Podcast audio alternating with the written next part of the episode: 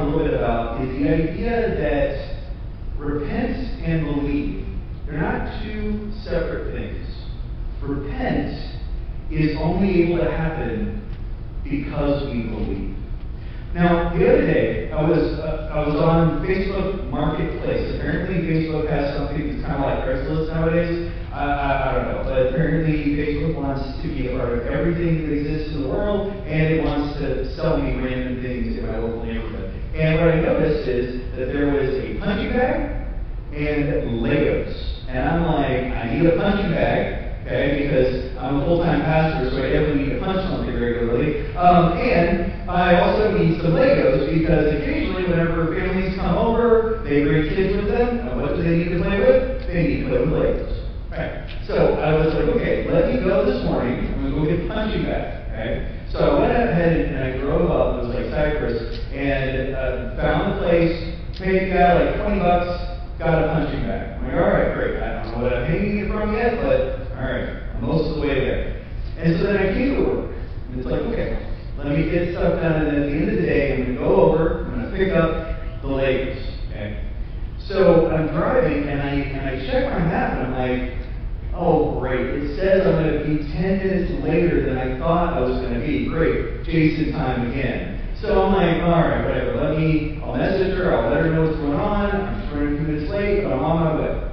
So I'm getting there, and she said, you need to, you know, uh, see across from the Walgreens. And I'm like, okay, okay, that's fine. But the last few turns started leading me into a subdivision. And I'm like, what is going on? How am I getting into a sub? And finally, at the very last turn, I realized what had happened, I had accidentally typed the address from the morning instead of the afternoon. Instead of going to I-10, just little past it, I had driven all the way back up to Cypress.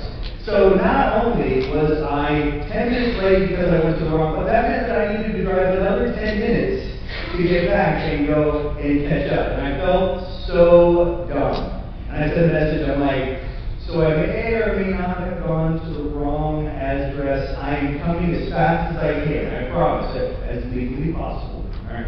And uh, at that point, what is it that I did? Well, immediately I turned around. Now, did I pause and say, excuse me, could you come meet me up here in Cypress and, you know, take, take some more time out of your day and come meet me? Or, or was it more like, I don't need those Legos, you know, it's not a big deal. No, I want those Legos. But instead, is to realize that I had to completely turn around because I had gone the wrong way. The only way that I could fix it was to turn around and go back.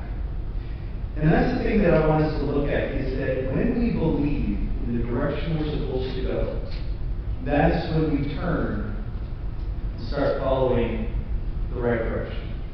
Now, we talked a little bit about Jonah. Okay, now we think about Jonah oftentimes, the, the big fish or the whale and everything, and they didn't have distinctions between mammals and fish back then the way we do now, so I'm not going to worry about that part of it. But with it, though, is that Jonah isn't just a guy who got swallowed up by some giant creature in the middle of a sea. Okay? He was actually being sent on a mission. He was supposed to go to this place called Nineveh.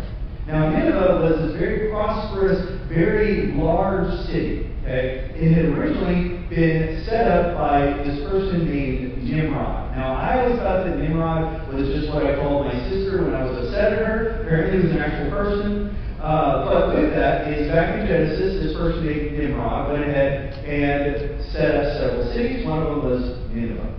And they actually had the worship of this fertility goddess named Ishtar. Now, with that, is this city became the capital of Assyria, which we end up knowing later on pulled the people of northern Israel into exile, and they never went back. That that part of Israel. Now, in going there, keep in mind is that when you had worship of a god other than Yahweh, then that meant that their practices were oftentimes things that God would be very unhappy with, you know, including the fertility practices that were happening at the time. But even more than that, the fact that they were not willing to worship the one true God was also something that God was very disappointed in. So he sends Jonah to go and tell them. Well, Jonah's over there. Now, I don't know if you could still tell that he'd been swallowed by a giant fish or not. Maybe he smelled really, really bad, and it's like, I don't know who this guy is, but let's listen to him so he can go away. Okay, this is terrible. And with it, though, is he is so sure, because God has got his attention, that message hit home for the people of Nineveh. Not just the city in general, but especially for the king, who called everybody to repentance. We have to change right now. And that's the thing about this is that it's a great story, but it wasn't just about Nineveh needing to repent. It was also about Jonah needing to repent. You see, repentance is not just about saying, I'm sorry for doing a bad thing. It's also about, I need to change my heart. I need to change direction. I need to change which way I'm going. You see, Jonah didn't actually care about the people that were in Nineveh.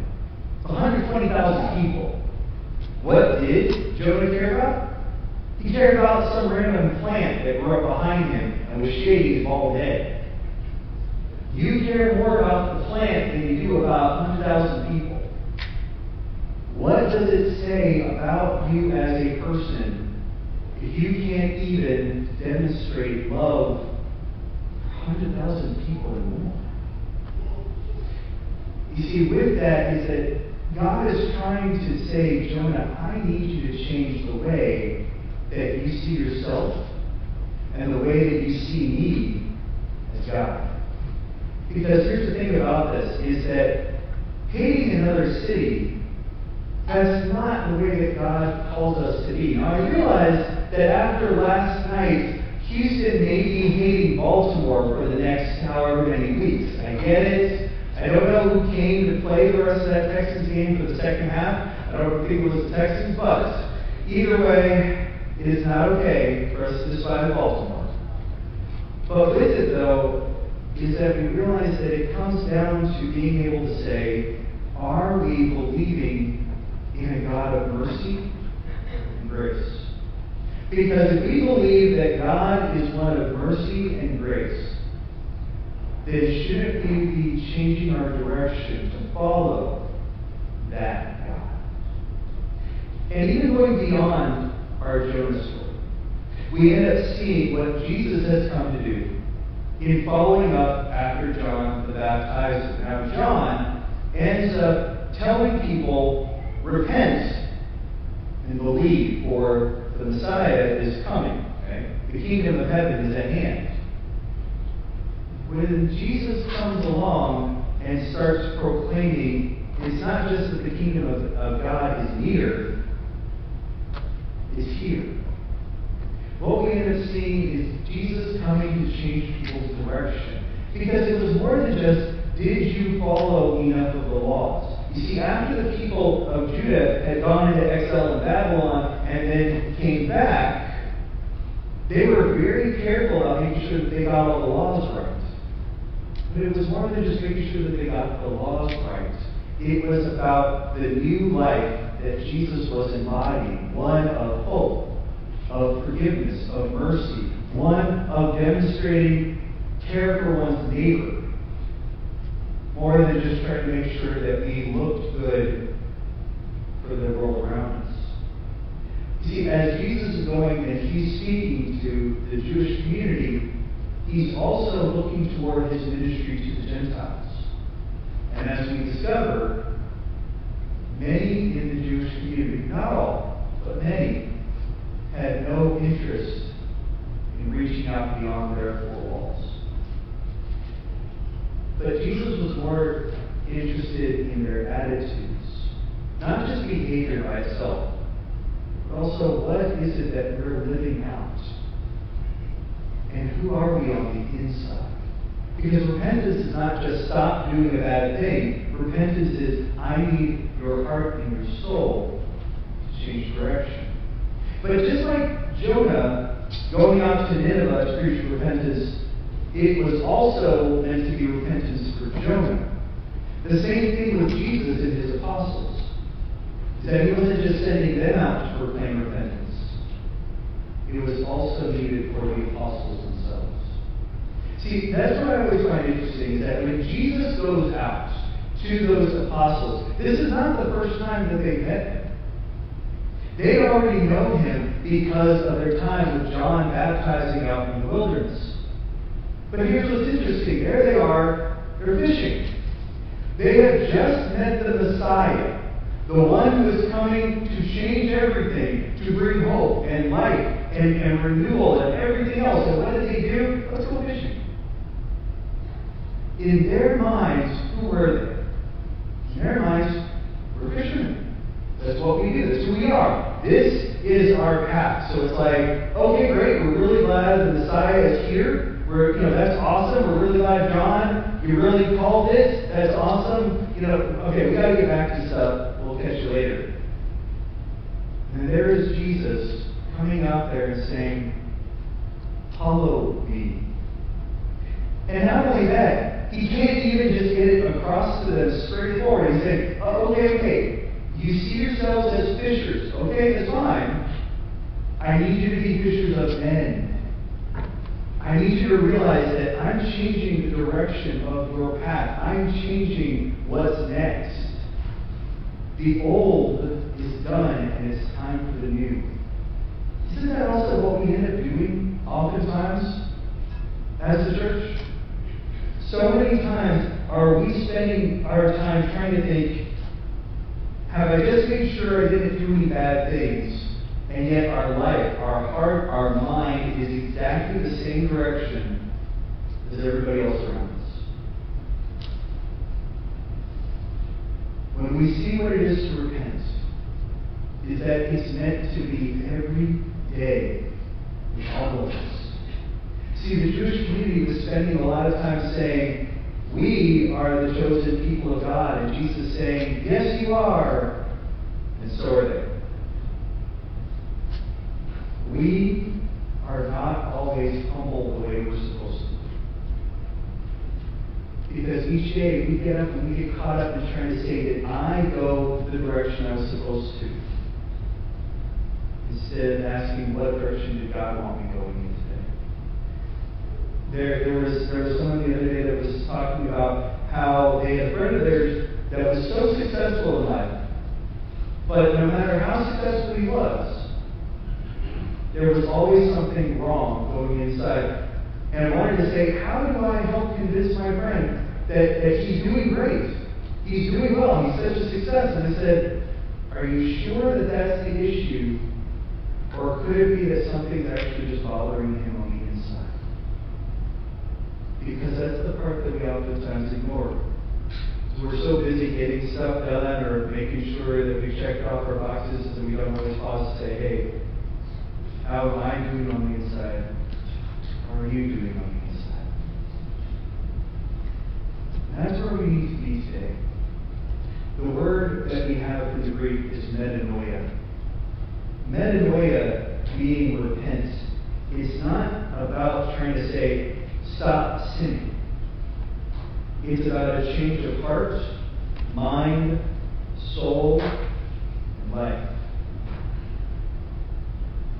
How many times is it that someone is trying to connect, communicate to you that there's something that needs to change?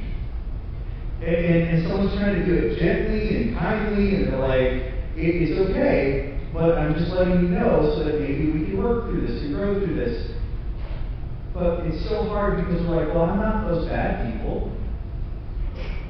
That's not the point. Is that all of us are in that boat. We're all in the place where today we may be struggling with pride or resentment or hurt or, or prejudice or whatever it may be. And then what are we doing? We're just sitting there trying to say, yeah, but I'm not one of the bad people. And then it completely misses what God is trying to do today. And that's my question to you. Are we willing to pursue new life as well? Whatever today is, is also meant to be a new life. Maybe there's something this last week or this last month or however long that you've been frustrated or resentful for. Maybe there is something where you're like, you know what, I can't believe this. I don't want to listen to this person. I don't want to deal with this issue. Just let me get back to my life. Stop bothering me with it. But the question is, is God trying to get your attention because it's time to go in a new direction? So for today, my statement to you is repent and believe. Because we believe in a God that cares enough about us right now that at this very moment, He is leading you. But it may be in a direction you're not expecting. But we repent because we believe that God's direction is the right one. Thanks be to God.